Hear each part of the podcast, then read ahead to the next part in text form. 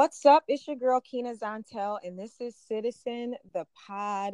Thank you so much for listening in. I have quite a few episodes posted. You can find this podcast on Anchor and on anywhere else you can find a podcast or listen to your podcast Apple Podcast, Google Play, Spotify. I'm there, folks. So, again, thank you again for listening to Citizen the Pod. I'm going to jump right into things.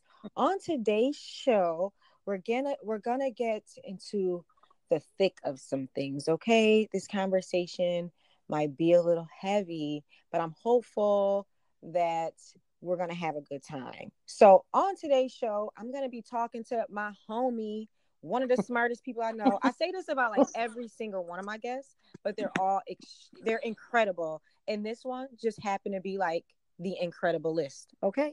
So, I want to introduce my girl Nicole. What's up? Hey, what's up, Kina? Nothing much, man. You know, you know, just working, getting some things done. Um, we're going to talk about ethics and politics. So let's give the people a little bit about your background and what you're up to these days. Sure. Well, I am uh, a professor um, and grants manager now, uh, working at Medaille College, uh, where I teach in the interdisciplinary studies department. So I have the privilege of uh, teaching philosophy and English and general education courses, critical thinking, things like that. Um, but I also have a political background uh, where I did work on President Obama's 2012 campaign and his inauguration, as well as some other local races prior to that. So it's interesting to always see where I have intersections between the philosophy and my academic research mm-hmm. that I'm working on and my political interests in seeing them applied to the world today. Right, right. See, I told y'all we was gonna get a little d- deep. I got a whole like philosophy person on this call, so this is like lit. So let's jump into like the craziness of ethics and politics. And right now, it seems that we really just ain't got none. So, you know, I'm I decided to just like Google what is, you know, political ethics and it came back with this like crazy definition. So it said political ethics is the practice of making moral judgments about political action and political agents which i found to be interesting. Um and then it says it covers two areas. So i get you know it has to be it's that complicated that it talks about just way too many things. The first is eth- the ethics of process which deals with public officials and the methods they use. And the second area is the ethics of policy concerns, judgments about policies and laws. And what's interesting after reading that out loud, I feel like we're kind of like battling with both of those air in both of those areas right now. Um, mm-hmm. so you know, I'm going to talk about you know, recently we've seen some and this you know what this isn't new he isn't the first one i think it's the first mm. one in my own backyard that i've you know on a federal level i've seen like catch an indictment because this has happened i mean in other mm-hmm. places but um it's happened in other places but congressman collins who you know before being a congressman kind of outside of buffalo you know, he was a mover and shaker in Western New York. I'm from Western, I'm from Buffalo, I'm from Western New York. And Joe, so to, to see him on the news being indicted for basically insider trading, like the same thing Martha Stewart went down for, is crazy to me. Like the fact that he didn't think his actions weren't going to warrant a federal investigation when you basically called your son five minutes after receiving an email that said, Oh, the company that you and your family invested in is about to tank. He didn't think that this was an issue. Like they have him on camera on the White House lawn making these phone calls five minutes after the email was sent. I mean, like, uh, what do you have to say about this? right. Well, I don't know. It begs the question is it a matter of ethics or really a matter of him just being a narcissist? But uh, mm-hmm. i can't really clinically diagnose him as that. I'm not a psychologist. Uh, yeah i think that when people right and in this case when a man gets into a position of power they assume a certain privilege right? And and i talk about white privilege all the time in my classes. And everyone likes to say that's a dirty word especially i think in politics right? We mm-hmm. we get tired of hearing it right? The this was uh, the whole past 2016 election was like the revenge of like you know white men feeling oppressed. Um but you are in a position of privilege and i think that when you know someone like chris collins thinks he goes so far and and you are wrapped up in power um, and money and you think that you're above the law right mm-hmm. of course because you're making the law and if you're making the law um, then you couldn't possibly be guilty of of breaking it right mm-hmm. or bending it or anything else uh, so it, it really is i think it just speaks to privilege more than anything else that you you get into these positions and you forget about what you're supposed to be doing right you right. forget about you're acting in the interest of the people you're you forget about acting ethically or morally mm-hmm. um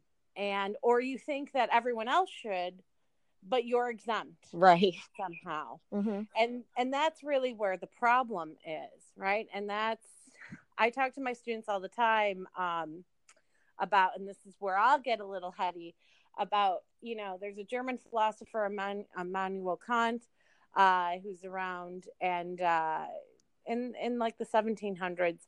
And uh, I'm not a Kantian, so I can't get the exact dates, but I teach the Kantian categorical imperative, which is basically this law that says I act in such a way that I want my actions to become a universal law. So I want I act in a way that I want everyone else to act so that it becomes universal. Right. We all act that same way. So if I, you know, throw my trash out my car window, then I have to assume that it's okay for everyone else to do it. Right? Exactly. So, um, so this forces us to be a little bit more moral, right? And carefully consider our actions and use reason to think that I can't act in these questionable ways. Otherwise, if you know, if I'm Chris Collins and I'm using this, then hey, if I can do insert I, insider trading, then certainly everyone else can. Right. And then where really would we be? Right. right? Then be know anything. So uh that's where it comes into, right? Mm-hmm. They just privilege and power and not really thinking about anyone else but ourselves. And it's a very egoistic driven mentality where it's just about me, me, me, and then you know who suffers, but the you know everyone else, the, right? The little guy, the middle class. Mm-hmm.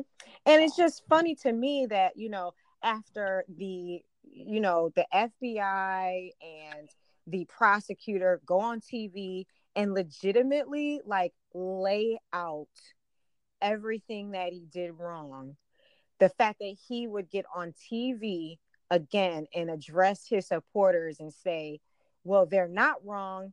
And I'm going to keep, I'm going to stand the fight. Like he's, he has decided since then to back out of the race. And that, you know, the Republican Party is looking for a new candidate or someone to, you know, to take his place. But it's like, really? Like, I know people who get, you know, who get charges placed against them every day. Okay. And they do not have the luxury of going on TV and telling the whole world it's not me that broke the law. Like the prosecutor is wrong.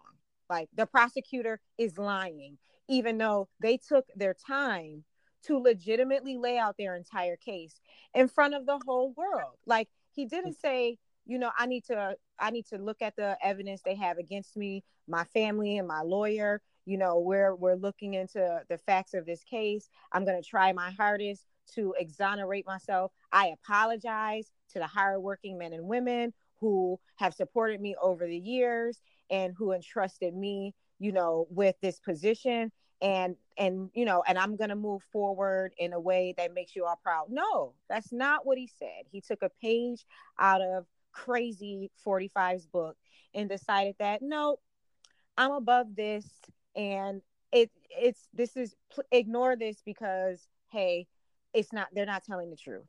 I'm I'm going to clear my name and it's just like, dude, you know, it's you're you're right. Like it's the privilege of being able to do that because I don't know no criminal who's been able to go on TV except for the president, well, 45 and say, "Hey, law enforcement's wrong."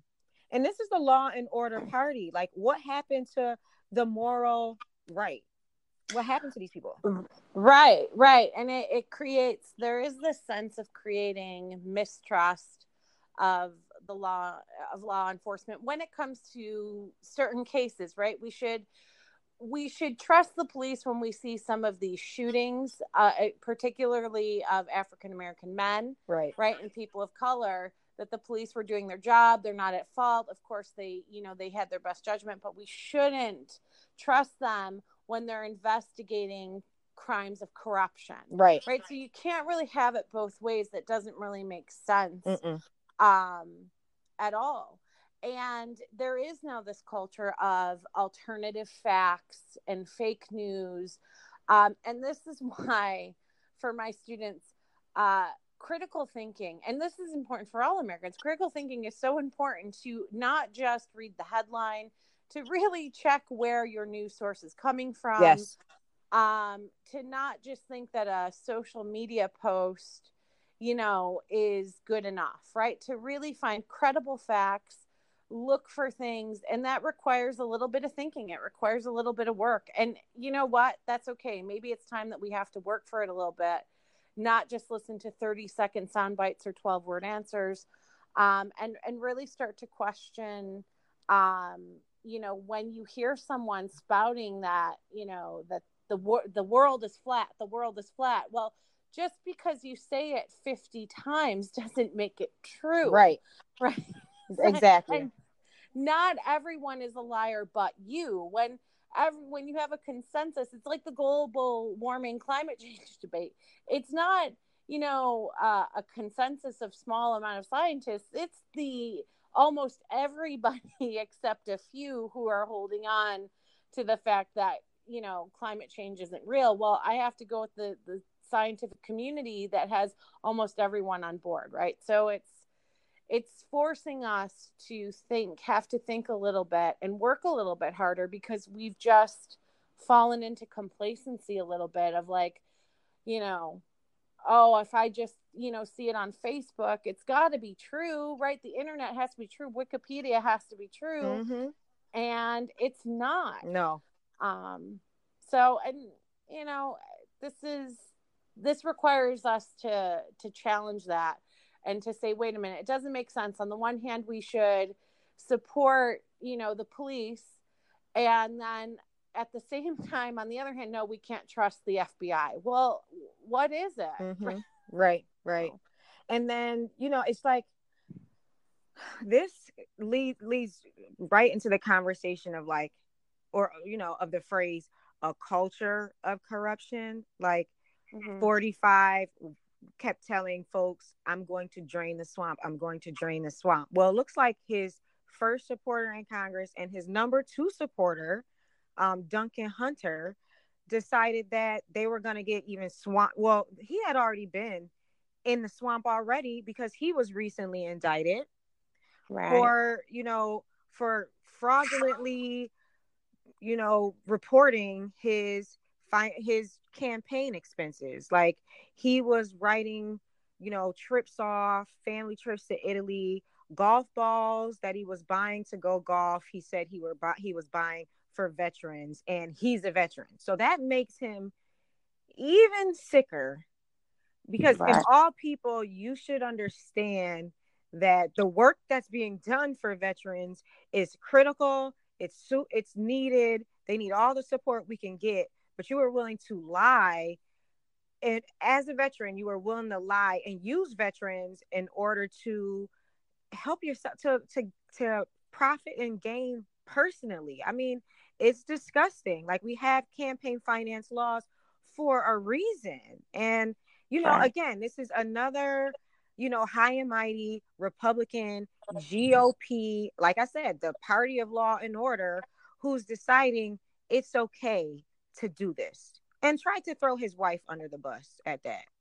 Right, right. That's my favorite part about this whole story is that you have Hunter saying, "Oh, well, my wife manages this. It's it's her." So not only do we have right power and privilege, but then we we bring in a little bit of gender politic to it, where no, it wasn't me, it was her. Mm-hmm. It's her fault, right? And the truth is, it's probably both of their faults. I'm sure they're they're in it together. Yes, it's not one or the other, but uh, it will be interesting if she's going to, con- you know, if she's going to continue to let him throw her under the bus and, right. and take one for the team because this isn't he was caught having an affair with an intern, right? And he's going to stand by him. This is her taking them on the blame that she's mismanaging money and illegally spending campaign contributions, right? But yes, you're right. the The lying about veterans is is the worst. Yes. Right? It's even worse than than some of these other charges because when you want to be the poster child for helping veterans and drawing attention and you yourself are a veteran he did fight mm-hmm. i believe he did three tours he was in fallujah and then to go and betray your you know brothers and sisters in arms is just kind of a new level of the grotesque right mm-hmm. because I mean, that's just if that's not hypocrisy in its truest form, I don't know what is. Right. And, you know, it, it just, I don't know what they're thinking. Yeah, I don't know either. And like, and you know, uh, we've been in politics, so the there there was a way for him to address this that would not have made him a douchebag. Like one, look, if they've got the proof out there, you could always say, I mm. apologize. I let some things slip under the radar. Yeah, I may not, you know, mm-hmm. pay attention to my financial filings all the time because I'm not the treasurer, but you know, I understand that I do get donations from hardworking men and women. So, you know, it, it I, you know, I do apologize. I, you know, I apologize, and we're gonna let the case run its course, and I'm gonna do everything I can to, again, to to exonerate myself. But you know it that wasn't the approach he took and it's just right. like you are willing you know if this is you know this is also supposed to be the party of family values so as right. a man why would you want your wife to go to jail why would the both of you go to jail when you have children like why wouldn't you take the buck for your wife like as a man why wouldn't you you know why because this is what they claim see these are the gender role these are the, the gender role society put on us and this this party decides that they want to move and shake in that area so step up. Like my wife had nothing to do with this. Like she did everything you know she did everything i wanted her to do, i wanted her to do or whatever because both of us should not go to jail because we have children. Like and you just go they just go on fox news and say whatever they go on Fox News and say whatever. And then he did try to blame this on the Democrats. Like, this is the Democrats' Department of Justice. No, everyone at the top has been chosen by 45. Like, cut the right. crap. You can Google this. Right, right. Right. Yeah. The the refusal to take responsibility, the mm-hmm. refusal to apologize. Um, it, it's it is mind it's mind baffling and and this it, it's spin right to displace who the blame is mm-hmm. it's the wife it's the democrats it's the faulty justice system you know it's, right it's but it's so convenient and that's what bothers me most when they criticize the criminal justice system because there are flaws in our criminal justice system right. for poor people for people of color and yet you know when it comes to those things we're not no it's fine you know we don't need criminal justice reform but when it comes to oh i'm indicted for you know being you know doing bad things whether it's insider trading or or illegally spending campaign funds then oh you know then it's corrupt because it's targeting you the the man in power. It, it just it goes beyond yeah. um, and and what does it say about society when we have leaders who can't ever admit wrongdoing who can't take ownership and apologize for when things go wrong um, even if it doesn't change their circumstance but I mean, to not take personal responsibility or accountability.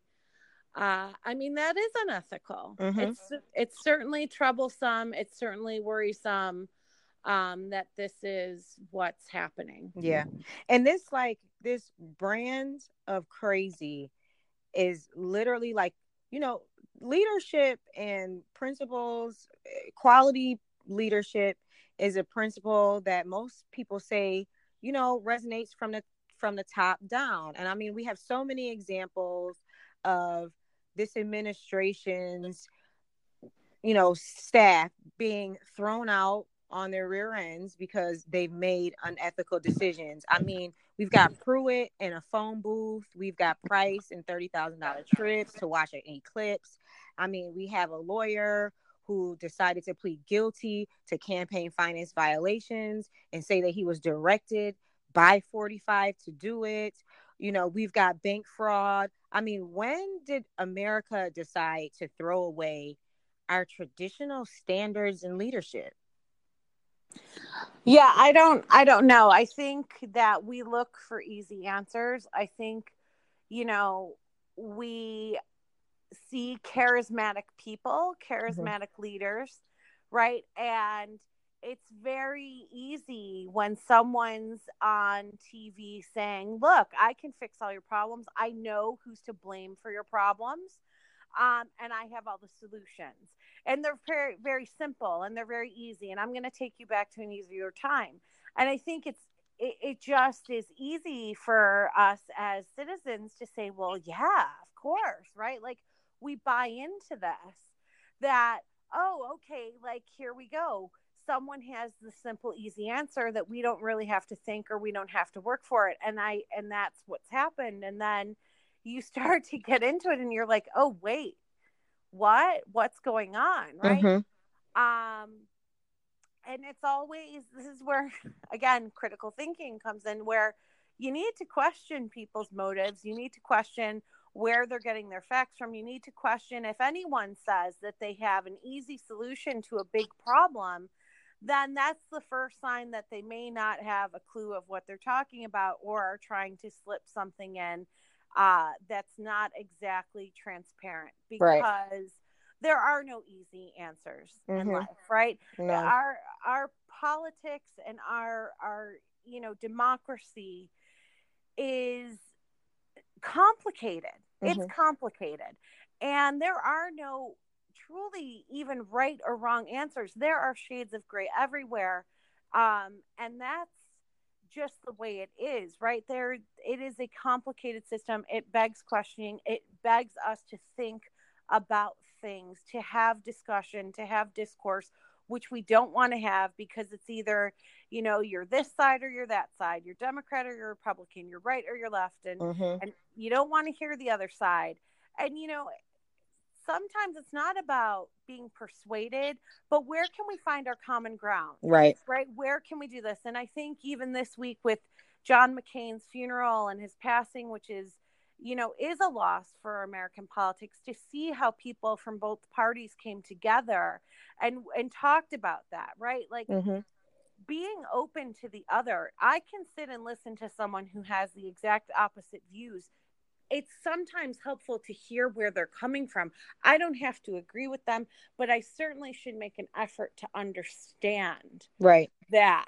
Um, and that allows dis- discourse that allows discussion and that allows us to move the debate forward and to make progress and find those commonalities and i think that's just what we're lacking in leadership right now and it's a shame because you know while i did not agree with much if you know very little with john mccain. I respected his service and i respected his ability to you know be open and at least listen to different opinions. And i just think that that's not happening. And i hope that that we return to that soon. Yeah you know he he wasn't always perfect um, right. but unlike other republicans he's always been able to say you know i i took a vote that one time and it what it was it was a dumb move. It, it I, you know, if I can go back, I would not have voted the same way. You know, right? Uh, you know, it, it's it just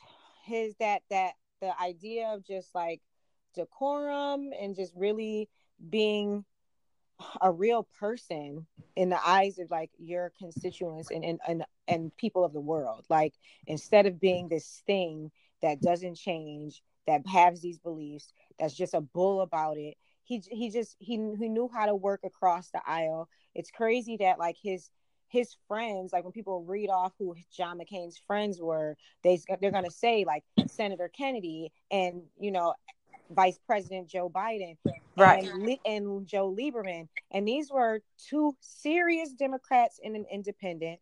But he also had, you know, his he had Lindsey Graham too. So right. he surrounded himself with different ideologies and took the time to get to know them and and they would fight all the times about things that they had issues with but this man he was able to bring about campaign finance reform because of his own situation. Like when his own integrity was called into question, not only did he exonerate himself, they found that he didn't do anything unethical, but after that, he was like, these are issues in the system and in the way we do business in DC that could put any politician in the same position that I was in. And if we're going to have, if we're going to see real change, ethically we need to make sure that we're we're we're not corruptible. Like that is right. not what the framers of our constitution wanted out of those who are going to be serving the people of this country. And he, you know, he he did his thing, man. He definitely did his thing. Rest in peace, John McCain. Um, but let's talk a little bit about just, you know, this idea of draining the swamp. I feel like this should be like a phrase that the Democratic Party needs to embrace because we really well and it's really hard for them too though because let's not get it twisted the democrats aren't perfect right right well draining the swamp i think both parties should be afraid because most of them might be gone. Right. Um, but know, hey it may be needed. It, it may be needed. Um it, it it definitely does. It makes me think of uh you know, I'm teaching Plato's Republic and uh, with a, in one of my classes, and we're just getting into it. So, but uh, you get the idea of the philosopher king, where he expo- he expels all the poets, and um, you know, Plato's really about finding a virtuous and good ethical leader mm-hmm. who has the best interests of himself, but or herself, and and their subjects. So I don't know. Draining the swamp, right, would uh, be a lot like this.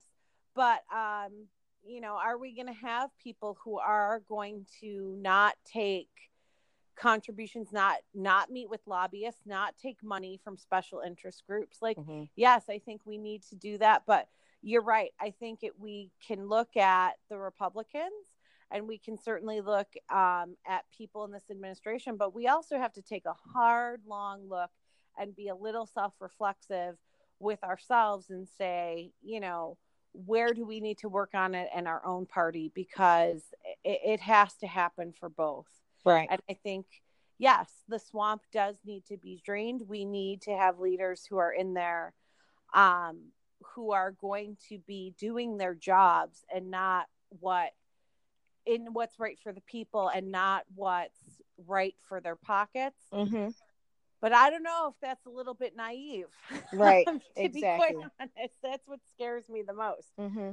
So I hope though that there will come this time and that we can do that. I, yeah. I really do. Well, thank you so much, Nicole, for you know having this conversation with me. Uh, we can probably talk about this for another three more, three to five more days or hours, whichever one you pick. But I, I you know, I'll just things because I just think that we need to be mindful of this topic. Like, you know, there's going to be a lot of buzzwords like flashy hashtags that are going to come around between now and the midterms elections in November. And, you know, like you said, people, you, you've got to see things and you've got to take the time to do your own due diligence. Like, because the truth is not the truth these days.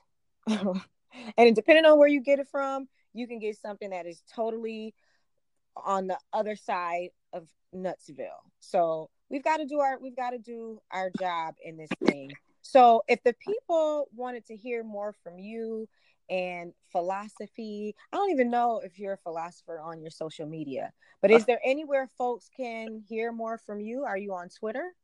Um, I am on Twitter and I have joined with a lot of female academics around the world as Dr. Nicole M. Jauzi. Um, you can certainly find me there. You can find me on Facebook.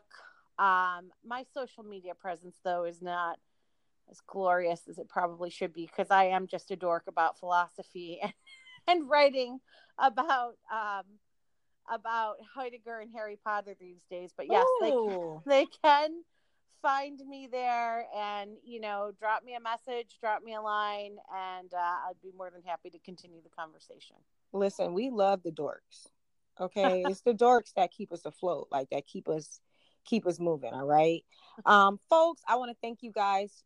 I want to thank my listeners for listening to all of my podcasts. Again, you can find us everywhere. You can find me, Kina Zantel, at the Surge 2018 on Instagram and Twitter. You can also find me on Twitter at Citizen the Pod. You know the deal. You know what I'm going to say. If you're not registered to vote, you need to get registered. If we can send 100 men to war, we can send 100 men to vote. This midterm election coming up is important. Everything is on the line. We need checks and balances, honey. Congress isn't doing their job, so we have to do it for them.